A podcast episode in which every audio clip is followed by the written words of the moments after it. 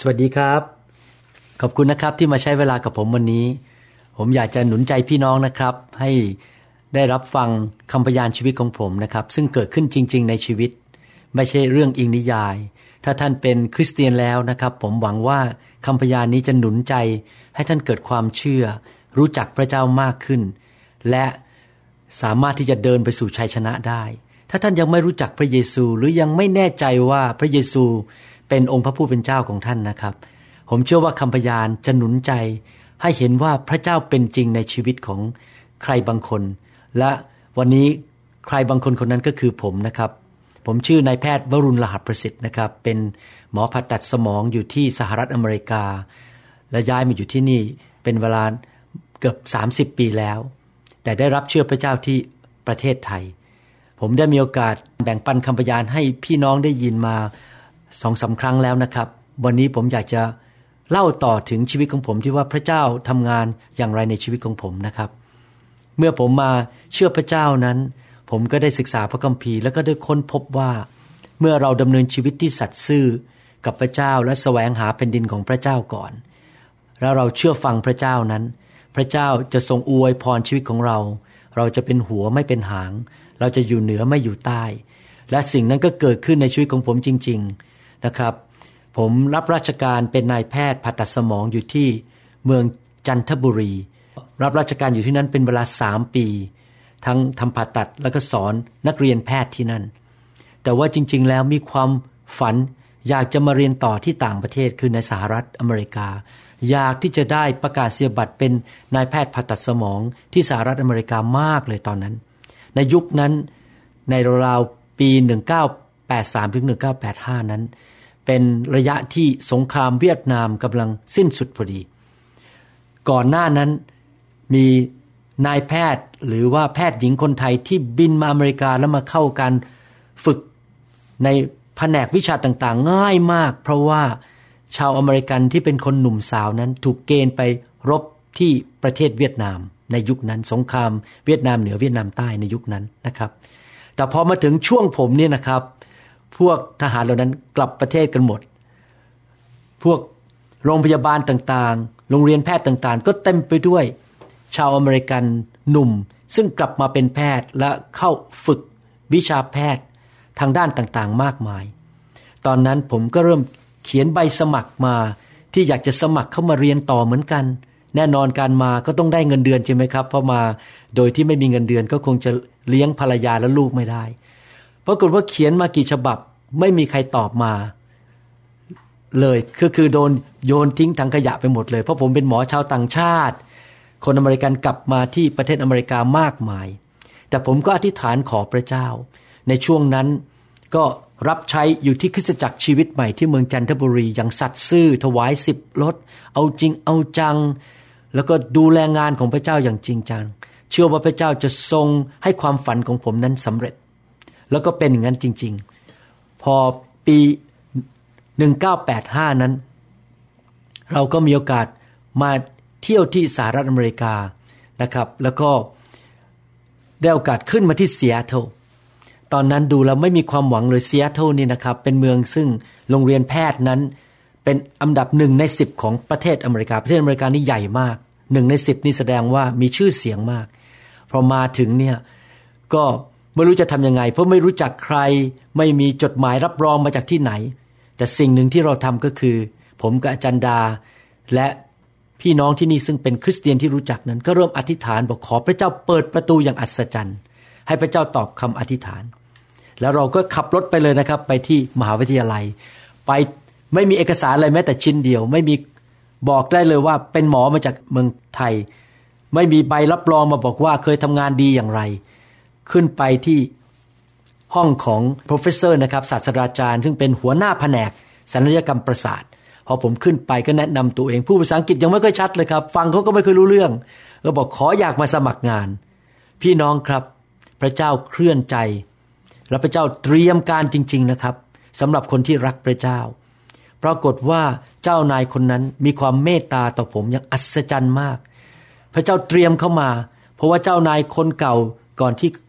คนนี้จะย้ายมานั้น เป็นคนที่ต่อต้านชาวต่างชาติ แต่คนนี้มาเนี่ยเขาเริ่มเปิดใจกับคนต่างชาติ และพอดิบพอดีตอนที่ผมเข้ามาสมัครนั้น ปรากฏว่ามีหมออเมริกันคนหนึ่งลาออกจากตำแหน่งไปเรียนเป็นหมอทางด้านเกี่ยวกับเอ็กซเรย์เขาขาดคนทำงานในตำแหน่งนั้นพอดี ผมมาจังหวะพอดีเห็นไหมครับ เวลาของพระเจ้านั้นยอดเยี่ยมจริง ๆ พระเจ้าส่งผมมาที่เวลาเหมาะสมที่ผมจะได้งานพอดีทั้งที่ไม่มีใบอะไรเลยนะครับเขารับผมเลยเราบอกให้ส่งมาใบทีหลังก็ได้ ส่งใบมาทีหลังก็ไม่เป็นไรเขาเมตตากับผมมาก แล้วผมก็ได้มาทำงาน เริ่มในเดือนกรกฎาคมปี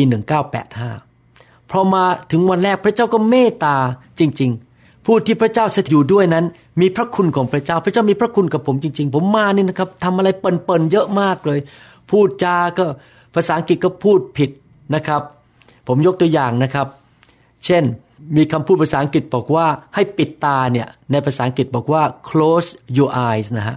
ผมไปพูดกับคนไข้ว่า cross your eyes ก็คือเอาตาเนี่ยเขวอย่างนี้ พวกคนในห้อง ฉุกเฉินเขาหัวเราะกันใหญ่เลยบอกว่าทำไมต้องบอกคนไข้ให้เอาตา cross your eye ก็คือตาเฉไปแบบนี้ แล้วเพื่อนผมก็สอนบอกว่า not cross your eye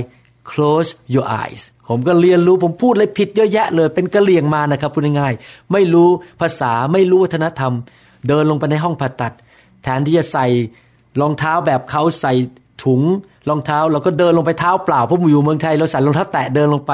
คนเขาก็มองกันผมผมเปิ่นมากเลยมาใหม่ ๆนะครับ เพราะไม่เข้าใจวัฒนธรรมที่นี่ แต่พระเจ้าเมตตาจริง ๆ ปรากฏว่าวันแรกที่เริ่มเข้าไปทำงานนั้น มีคนถูกปืนยิงเข้าศีรษะ แล้วหมอฝึกหัดซึ่งเป็นปีที่ 7 แล้วคือหมอที่ใหญ่ที่สุดนะครับที่จะจบการศึกษาปีนั้น ฝึกหมอผ่าตัดสมอง เขาก็ต้องเข้าไปผ่าตัดคนไข้คนนี้ เอากระสุนออก ปรากฏว่าเขาผ่าไม่เป็น เพราะที่นี่ไม่ค่อยมีใครถูกยิงกันเท่าไหร่ผ่าตัดสมองถูกปืนยิงทำกันไม่เป็น ผมไปยืนอยู่ ผมก็แนะนำเขาเบาๆกระซิบผมก็ทำงี้สิทำางี้สิ ปรากฏว่าหัวหน้าผมคนนั้นชอบผมมากเลยเพราะผมไม่ไปฉีกหน้าเขา แล้วผมก็ช่วยเขาให้ผ่าตัดสำเร็จหลังจากนั้นเขาก็ไปบอกเจ้านายใหญ่ที่เป็น professor หรือศาสตราจารย์ บอกว่าเขาชอบผมมาก ชีวิตก็เริ่มดีขึ้น แต่ยังไม่มีเงินเดือนนะครับ มาใหม่ ๆเขาบอกว่าให้เงินเดือนไม่ได้เพราะเป็นหมอต่างชาติ ผมก็อยู่แบบเรียกว่าไม่มีเงินเดือนจริง ๆ เงินเดือนเป็นศูนย์จริง ๆนะครับ และผมก็อธิษฐานกับอาจารย์ดาภรรยาของผมบอกว่า พระเจ้าพระเจ้าเลี้ยงดูนกในอากาศฉันใด พระเจ้าทรงเป็นพระเจ้าที่จัดสรรหา พระเจ้าจะทำการอัศจรรย์เลี้ยงดูผม ให้มีเงินเดือนให้ได้ ทั้งๆทที่ดูแล้วไม่มีความหวังเลย เพราะว่า เข้ามาเซ็นสัญญาแบบไม่มีเงินเดือน พี่น้องครับ พระเจ้าน่ารักมากๆเลย ปรากฏว่ามีหมอคนหนึ่งซึ่งทำงานที่โรงพยาบาลเด็กที่นี่ เขาเกิดอุบัติเหตุทำงานต่อไม่ได้ ผมขอไม่เล่ารายละเอียดนะครับ เจ้านายผมต้องการไปยึดโรงพยาบาลเด็ก ก็เลยส่งหมอผ่าตัดสมองฝึกขัดอีกคนหนึ่งไปยึดที่นั่น โรงพยาบาลทหารผ่านศึกก็เลยไม่มีหมอผ่าตัดสมองที่เป็นแพทย์ฝึกขัดแบบผม เขาก็เลยส่งผมไปอยู่ที่นั่น เพราะส่งไปอยู่ที่นั่นเจ้านายรักผมมาก ก็เลยขอให้เจ้านายใหญ่ให้เงินเดือนผม ภายในหกเดือนเท่านั้น ผมก็เริ่มได้รับเงินเดือน มาเลี้ยงดูลูกและภรรยาได้ และเมื่อไปอยู่ที่นั่น พระเจ้าก็ทรงสถิตอยู่กับผม พี่น้องครับ การมาเป็นแพทย์ฝึกขัดเนี่ยทุกเดือนเนี่ยเขาจะมีเข้าที่ประชุมว่าคนไข้เนี่ยจะมีตายกี่คนเดือนนั้น มีภาวะแทรกซ้อนภาษาอังกฤษเขาเรียกว่า complications หรือ morbidity นะครับ M O R B I D I T Y แล้วก็ mortality คือว่าอัตราการตาย ไม่ว่าผมจะไปอยู่ที่โรงพยาบาลไหนก็ตาม พอผมเอาคนไข้มาเสนอในที่ประชุมทั้งหมด 4 โรงพยาบาล คนอื่นเขาจะมีรายการยาวมากเลยว่า มีคนไข้ตายกี่คน คนไข้มีปัญหาแทรกซ้อนกี่คนของผมเนี่ยสั้นมากเลยมีไม่กี่คน เจ้านายมองผมบอกชอบผมมาก เพราะว่าผมไปอยู่ที่ไหน พระเจ้าสถิตอยู่กับผมที่นั่น คนไข้ตายน้อยมาก มีปัญหาแทรกซ้อนน้อยมากทำให้เป็นที่ชอบใจของเจ้านาย เจ้านายรักผมมาก ตอนผมมาใหม่ ๆนั้น ก็ถูกหมออเมริกันดูถูก มองตั้งแต่หัวจดเท้า เพราะผมพูดมีสำเนียง ไม่เคยรู้อะไรอิโนอิเน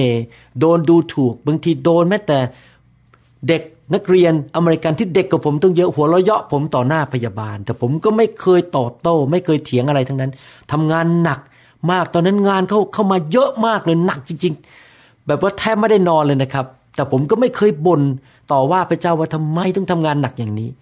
แต่ปรากฏว่าโดยพระคุณของพระเจ้า ผมสามารถที่จะแก้ปัญหาต่างๆ ได้อย่างอัศจรรย์ ทุกเรื่องเจ้านาย ผมนอนหลับที่บ้านสบายเพราะผมแก้ปัญหาได้หมด แล้วเขาก็เริ่มเห็นว่าโอ้โหเนี่ย หมอคนไทยคนนี้เนี่ยสามารถแก้ปัญหาได้หมด เขาก็เริ่มรักผม เวลาหมออเมริกันมาว่าผมคนอื่นมาว่าเขาก็จะไปยืนเถียงให้แล้วก็บอกว่าอย่ามาแตะลูกน้องฉันนะ ฉันรักลูกน้องคนนี้ หลังจากหนึ่งปีผ่านไปนะครับ นอกจากหกเดือนแรกไม่ได้เงินเดือนหกเดือนที่สองได้เงินเดือน พอจบหนึ่งปี พระเจ้าก็ทำการอัศจรรย์ คือว่าเขาขาดคนที่ทำงานเป็นหัวหน้าใหญ่ที่สุด เป็นแพทย์ฝึกหัดที่ปีสุดท้ายคือปี 7 ปี 8 เขาขาดคนคนนั้นไป พี่น้องครับเจ้านายผมเลื่อนตำแหน่ง ผมให้ไปทำงานตำแหน่งนั้น แต่ผมยังไม่ได้เงินเดือนขนาดนั้นเพราะผมเพิ่งมาปีที่สองแต่เขาให้ตำแหน่งผมไปทำเป็นหัวหน้าใหญ่ ไปดูแลหมออเมริกันทั้งหมดเลยนะครับ เพื่อพิสูจน์ความสามารถจริง ๆ เห็นไหมครับ พี่น้อง เมื่อเรารักพระเจ้านะครับ พระเจ้าให้เราเป็นหัวจริง ๆ พระเจ้าไม่ได้ให้เราเป็นหาง พระเจ้าจะดูแลชีวิตของเรา แล้วปีนั้นผมก็พิสูจน์ฝีมือจริง ๆ นะครับทำงานหนักมาก จนเจ้านายเนี่ยยอมรับว่าผมเนี่ยทำงานให้กับเขาได้ แต่ว่าพี่น้องครับ ปีนั้นเนี่ยเขาบอกว่างบประมาณหมดเขาไม่ให้เงินเดือนอีกแล้ว ปีที่สองแต่ก็ขอบคุณพระเจ้านะครับ พระเจ้าทำการอัศจรรย์ ผมกลับมาเล่าให้ภรรยาฟังบอกว่า เอาอีกแล้วปีนี้ เราไม่มีเงินเดือนอีกแล้ว เราต้องพึ่งพาพระเจ้าอีกแล้ว ภรรยาผมตอบบอกว่า ไม่เป็นไรที่ผ่านมาพระเจ้าไม่เคยทิ้งเราใช่ไหมพระเจ้าดูแลเรามาตลอด ดังนั้นเราไม่ต้องห่วงอะไร เดี๋ยวพระเจ้าก็จะทำอีก แล้วพระเจ้าก็ทำการยิ่งใหญ่จริง ๆ สิ่งที่เกิดขึ้นก็คือหกวันก่อนที่จะเริ่มสัญญาใหม่ ซึ่งตอนนั้นสัญญาเป็นศูนย์เงินเดือนเป็นศูนย์ปีที่สองนะครับ ถึงแม้ว่ามีตำแหน่ง แต่ว่าไม่มีเงินเดือน เพราะผมเป็นชาวต่างชาติ และยังไม่ได้ถูกรับเป็น แพทย์ที่อยู่ในสังกัดจริง ๆ คือว่าเขาอาจจะไล่ผมออกเมื่อไหร่ก็ได้ ไม่ได้เป็นคนอเมริกันหกวันก่อนเริ่มสัญญาใหม่ที่บอกว่าสัญญาเป็นศูนย์นั้น มีลูกน้องผมวิ่งมาบอกผมบอกว่า นี่มีข่าวดี ผมบอกข่าวดีอะไร บอกเจ้านายไม่ใช่แค่เลื่อนขั้นนะ จะให้เงินเดือนแล้ว ผมบอกเกิดอะไรขึ้น เขาบอกว่าแพทย์ซึ่งเป็นหมอฝึกขัดที่ย้ายไปอยู่ที่ประเทศญี่ปุ่น เพื่อทำ งานรีเสิร์ชนะครับงานค้นคว้าเนี่ยทะเลาะกับเจ้านายในโทรศัพท์ เพราะเขาคิดว่าเจ้านายต้องง้อเขาทะเลาะกันไปทะเลาะกันมา แล้วเขาก็บอกว่างั้นไม่กลับมาแล้วเขาคิดว่าเจ้านายต้องง้อเขาเพราะเขาไม่รู้ว่าเจ้านายมีผมอยู่ใต้โต๊ะทำงานอยู่เบื้องหลังเขาไม่รู้จักผม เจ้านายก็บอกไปเลย เชิญออกไปได้เลย เจ้านายรักผมอยู่แล้วเนี่ยครับ ก็เลยเลื่อนผมขึ้นมาตำแหน่งนั้น ที่ผมได้ตำแหน่งนั้น เพราะว่าเขาทะเลาะกับ หัวหน้าใหญ่คนนี้ที่จะกลับมาเป็น แพทย์ประจำบ้านปีที่ 8 ผมก็เลยไปทำงานตำแหน่งแพทย์ประจำบ้านปีที่ 8 คือมาทำงานติดกับเจ้านายเลย แล้วก็ได้ตำแหน่งนั้น แล้วเขาก็เลยตัดสินใจเอาเงินเดือนคนนั้นมาให้กับผม ผมก็เลยได้เงินเดือนปีที่สองอีก ว้าว พระเจ้าดูแลจริง ๆนะครับ ไม่ว่าจะเป็นเรื่องการงาน ความโปรดปรานจากเพื่อนมนุษย์การทำงานคนไข้ก็ไม่ตาย คนไข้หายดีพยาบาลก็ให้ความเคารพ แม้ว่าผมยังพูดภาษาอังกฤษไม่ชัดก็ตามนะครับ ไปอยู่ที่ไหน พระเจ้าก็ทรงสถิตอยู่ด้วยจริง ๆ เหมือนกับในเรื่องพระคัมภีร์ปฐมกาลเกี่ยวกับเรื่องของโยเซฟจริง ๆ แล้วพอเข้าปีที่สามผมก็เข้าไปขอเจ้านายบอกว่า ผมขอเรียนให้จบได้ไหมแปดปี เพื่อผมจะได้ประกาศเสียบัตร เพราะสองปีแรกนี่เป็นแค่มาฝึกเป็น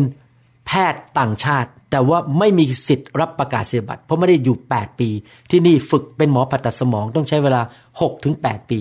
แต่โปรแกรมที่ผมอยู่นั้น 8 ปี และเจ้านายผมบอกขอคิดดูก่อน แต่ว่าขอบคุณพระเจ้า เขาให้ตำแหน่งผม ผมก็เลยได้อยู่ครบเลยนะครับ แต่ขอบคุณพระเจ้านะครับ ไม่ใช่ 8 ปี พอแค่ 7 ปีกว่า เขาก็ให้ผม จบการศึกษาเลยเขาบอกว่า คุณทำมาพอแล้ว ก็ไม่ต้องอยู่ 8 ปีหรอกนะครับ ที่จริงผมมีเรื่องเล่าอีกเยอะเลยในเรื่องการทำงานของผมนะครับ แล้วผมเห็นจริง ๆ ว่าพระหัตถ์ของพระเจ้าอยู่กับลูกของพระเจ้าจริง ๆ เลยได้ตำแหน่งแล้วก็ได้มีโอกาสสอบผ่านนะครับ พี่น้องครับ ตอนนั้นที่ผมมาอยู่ใหม่ ๆ เนี่ยสองปีแรกเนี่ยผมมีใบประกอบโรคศิลป์แค่ชั่วคราวของอเมริกา ความเป็นหมอเนี่ยเราไปอยู่เมืองไหนก็ต้องมีใบประกอบโรคศิลป์ แต่สองปีแรกเขาออกใบชั่วคราว ถ้าอยากจะได้ใบที่ถาวรนนั้น ต้องไปสอบสองวันนั่งที่เก้าอี้เนี่ยสอบ วันละแปดชั่วโมง ให้ผ่านให้ได้ และเป็นข้อสอบที่เกี่ยวกับเรื่องสูติกรรม อายุรกรรม หมอโรคจิต หมอโรคผิวหนังนะผมไม่รู้เรื่องแล้วครับเพราะผมเป็นหมอผ่าตัดสมองมาต้องหลายปี ผมอธิษฐานขอพระเจ้าบอกว่าข้าแต่พระเจ้าต้องช่วยลูกในครั้งนี้ ถ้าสอบไม่ผ่านต้องกลับบ้านแน่ๆเลยไม่ได้ เรียนจบแน่ๆเลย เพราะว่าการเข้าปีที่สามนั้น ใบประกอบโรคศิลป์ที่ชั่วคราวจะต้องหมดอายุไปแล้ว ผมต้องมีใบประกอบลูกศิลถาวรที่นี่ ต้องสอบสองวันนั้นผ่านให้ได้ และการสอบผ่านนั้นต้องได้อย่างน้อย 85เปอร์เซ็นในฐานะเป็นหมอต่างชาติ ไม่ใช่สอบผ่าน 51เปอร์เซ็นต์นะ 85เปอร์เซ็นพี่น้องครับ ผมไปนั่งสอบนี่นะ ผมไม่รู้คำตอบเลยนะครับ ผมบอกตรงๆ เพราะวิชาผิวหนังผมก็ลืมไปแล้ว วิชาสุติกรรมก็ลืมไปแล้ว วิชาจิตแพทย์ก็ลืมไปแล้ว วิชาเคมีก็ลืมไปหมดแล้ว รู้อย่างเดียวผ่าตัดเปิดหัว เปิดสมองคน ผมก็เช็คไปเรื่อยๆ ขอพระวิญญาณทรงนำแต่ทำแบบผมนะครับห้ามนะครับ อันนี้พระเจ้ามีพระคุณกับผมจริง ๆ ปรากฏว่าออกมาได้ 87เปอร์เซ็นต์ผมเลยได้ไปประกอบโรคศิลป์อยู่ต่อได้อีกไปเรื่อยๆ เจ้านายยังมีเมตตาอีก ปกติแล้วการมาเรียนอเมริกานี่นะครับ จะต้องทำแพทย์ฝึกหัดเขาเรียกว่า intern intern แปลว่าปีแรกเนี่ยไปฝึกทุกแผนกเลย ไปทั้งแผนกอายุรกรรม แผนกสูติกรรมไปต้องทุกแผนก ซึ่งมันน่าเบื่อเพราะผมเป็นหมอผ่าตัดแล้ว พระเจ้าเมตตาจริง ๆ เจ้านายผม แทนที่จะจับผมไปเป็น intern หรือแพทย์ฝึกหัดแบบปีแรกเหมือนประเทศไทยอย่างเงี้ยนะครับเขาจับผมไปอยู่แผนกผ่าตัดกระดูกสันหลัง แต่ว่าใส่ชื่อว่าผมเป็นหมอ internผมก็เลยเรียนรู้มากขึ้นวิธีผ่าตัดกระดูกสันหลังหกเดือนนั้นได้ความรู้เพิ่มขึ้นอีก แล้วก็เอาหกเดือนนั้นมาใส่บอกว่าเป็นอินเทอร์นหรือเป็นแพทย์ฝึกหัดปีแรกนะครับ ว้าวพระเจ้าน่ารักจริง ๆ ให้ผมทุกอย่างที่ผมจำเป็นในชีวิตจริง ๆนะครับ แล้วก็เรียนไปพระเจ้าก็ทรงเมตตาทุกอย่างนะครับ พระเจ้าทำการอัศจรรย์ในที่ทำงานมากมาย มีครั้งหนึ่ง ลูกน้องของผมนั้นกำลังจะผ่าตัดสมองคนไข้คนหนึ่ง แล้วคนไข้คนนั้นมีเลือดออกทางด้านขวามือ และปรากฏว่า เขาจัดหัวเอาหัวข้างซ้ายขึ้นมา พูดง่ายถ้าเปิดกระโหลกนี่ก็ผิดข้างแหละครับ ผิดข้างแน่ ๆ เลย คนไข้ต้องตาย ปรากฏว่าพระเจ้าเมตตามาก ตอนขณะที่ผมล้างมือตอนนั้นเป็นตอนที่สองดึกมากเหนื่อยก็เหนื่อย ระวิญญาณบริสุทธิ์พูดกับผมบอกว่า เขาจัดหัวผิดข้าง ผมก็มองเข้าไปในห้องผ่าตัด แล้วมองไปที่เอ็กซเรย์ก็เห็นว่าเขาจัดผิดข้างจริง ๆ ผมก็ไม่อยากฉีกหน้าเพื่อนผม เดินเข้าไปบอกเขาว่า คุณจัดหัวผิดข้าง หลังจากนั้นเราก็กลับหัว พี่น้องคิดดูสิครับ พระเจ้าปกป้องลูกของพระองค์ ถ้าผมไม่ได้มองที่เอ็กซเรย์แล้วผมก็เดินเข้าไปผ่าตัดเลยเนี่ยนะครับ เพราะว่าเชื่อใจลูกน้องของผมคนนั้นจบถึงปิ้นยาเอกมานะครับ PhD ถ้าผมไปเปิดกระโหลกเลย คนไข้คนนั้นตายแน่ ผมต้องถูกตกจากงาน โดนฟ้องร้องจากญาติคนไข้ เจ้านายไล่ออก พระเจ้าปกป้องจริง ๆนะครับทำให้คนไข้คนนั้นไม่มีปัญหาอะไร ผมอยากหนุนใจพี่น้องจริง ๆ นี่เป็นคำพยานสั้น ๆ ที่อยากให้พี่น้องเห็นว่า ถ้าพี่น้องนั้นเชื่อพระเยซู รับพระเจ้าเข้ามาในชีวิต เป็นพ่อ เรามาเป็นลูกของพระเจ้า พระเจ้าจะดูแลเราทั้งเรื่องการงาน การดำรงชีวิต พระเจ้าจะให้พระคุณและความโปรดปราน แม้สถานการณ์ดูเหมือนเป็นไปไม่ได้ ว่ามันจะดี แต่พระเจ้าทำให้มันดีได้ พระเจ้าจะช่วยเราให้เจ้านายรักเรานะครับ ให้ท่านเป็นผู้ที่มาเชื่อพระเยซูดีไหมครับ มีพระเจ้าผู้สร้างโลกจักรวาลนั้น มาเป็นพ่อของท่านดีไหมครับ และเมื่อท่านมาเป็นคริสเตียนหนุนใจอยากให้ท่านเชื่อฟังพระคัมภีร์เอาจริงเอาจังไปโบสถ์และก็ดำเนินชีวิตที่ทำให้พระเจ้าพอพระทยัยพระพระเจ้าสัญญาในพระคัมภีร์ว่า ผู้ที่เกรงกลัวพระองค์นั้น พระองค์จะทรงอวยพร พระองค์จะทรงดูแลทุกอย่างจะไม่ขัดสนสิ่งใด และนั่นคือสิ่งที่เกิดขึ้นกับผมจริง ๆ ในสหรัฐอเมริกา ในฐานะเป็นหมอชาวต่างชาติ พระเจ้าทรงคุ้มครองจริง ๆนะครับจำได้ว่ามีครั้งหนึ่งกำลังขับรถลงเนินจากโรงพยาบาล หิมะตกหนักมาก พระเจ้าคุ้มครอง ขณะขับรถลงไป ผมขับรถในหิมะไม่เป็นเพราะมาปีแรก ๆนะครับ ดันไปเหยียบเบรกเข้าพอไปเหยียบเบรกรถก็เลยถลายเพราะว่ารถ พอยางมันหยุดใช่ไหมมันก็เลื่อนลงไปเลย พี่น้องครับรถผมเนี่ย ถ้าไม่มีการอัศจรรย์เนี่ยไปชนรถข้างๆแน่ๆเลย ผมตะโกนมาบอกพระเยซูช่วยด้วย เหมือนมีทูตสวรรค์เลยครับ มาหยุดรถทันที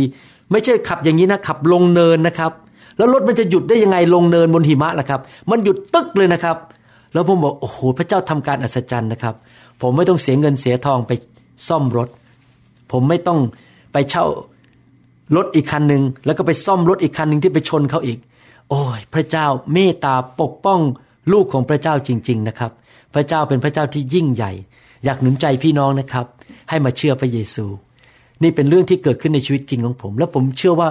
มีคนเป็นล้านล้านคนในโลกนี้ที่เชื่อพระเยซู และมีประสบการณ์ในทำนองเดียวกับผม ผมมาเล่าให้ฟังเพื่อหนุนใจว่า พระเจ้ามีจริง พระเยซูเป็น พระเจ้าที่แสนดีและประเสริฐจริงนัก อยากชวนพี่น้องให้มาเชื่อพระเจ้า อยากชวนพี่น้องให้ไปโบสถ์เรียนพระคัมภีร์ ลองศึกษาเรื่องพระเยซูดูสิครับ และมาเป็นลูกของพระเจ้าง่ายมากนะครับ ยอมรับว่าตัวเองเป็นคนบาป กลับใจจากความบาป เชิญพระเยซูเข้ามาในชีวิต และเริ่มดำเนินชีวิตกับพระเจ้า หาโบสถ์ที่รักพระเจ้า สอนพระคัมภีร์ ไปโบสถ์เป็นประจำรับใช้พระเจ้าสัตย์ซื่อกับพระเจ้าสิครับ นะครับ ถ้าท่านอยากที่จะต้อนรับพระเยซู พูดกับพระเจ้าตอนนี้ตามผมจะครับ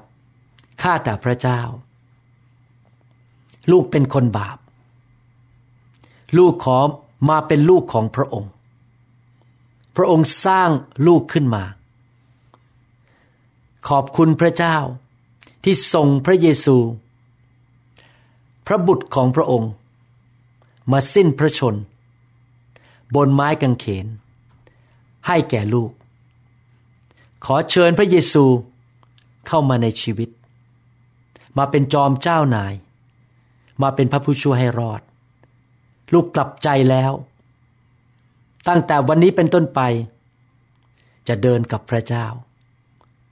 จะรับใช้พระเยซู ขอบคุณพระองค์ ในนามของพระเยซูเอเมนสรรเสริญพระเจ้าขอบคุณนะครับ ดีใจด้วยถ้าท่านรับเชื่อพระเยซูวันนี้ ผมอธิษฐานขอความรัก สันติสุข และฤทธิ์เดชของพระเจ้าทำงานในชีวิตของท่าน และท่านจะมีประสบการณ์ถึงความแสนดีของพระเจ้าแบบที่ผมมีมาแล้ว ผมจะกลับมาในตอนต่อไป เล่าเรื่องชีวิตของผมต่อไป ที่สหรัฐอเมริกาว่าเกิดอะไรขึ้น หลังจากมาเรียนแพทย์ที่นี่ แล้วก็จบการศึกษาเป็นหมอผ่าตัดสมองที่นี่นะครับ กลับมาฟังตอนต่อไปนะครับ แล้วพบกันคราวหน้าครับ พระเจ้าอวยพรครับ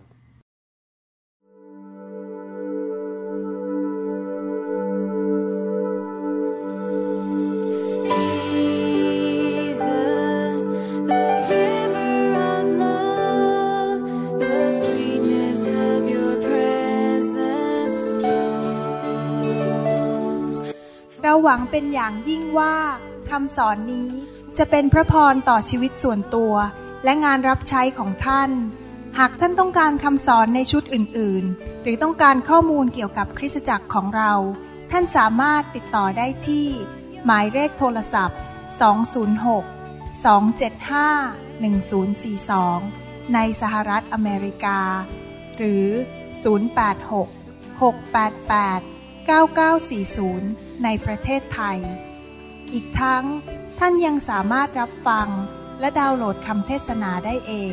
ผ่านทางพอดแคสต์ด้วย iTunes เข้าไปดูวิธีการได้ที่เว็บไซต์ www.newhopeinternationalchurch.org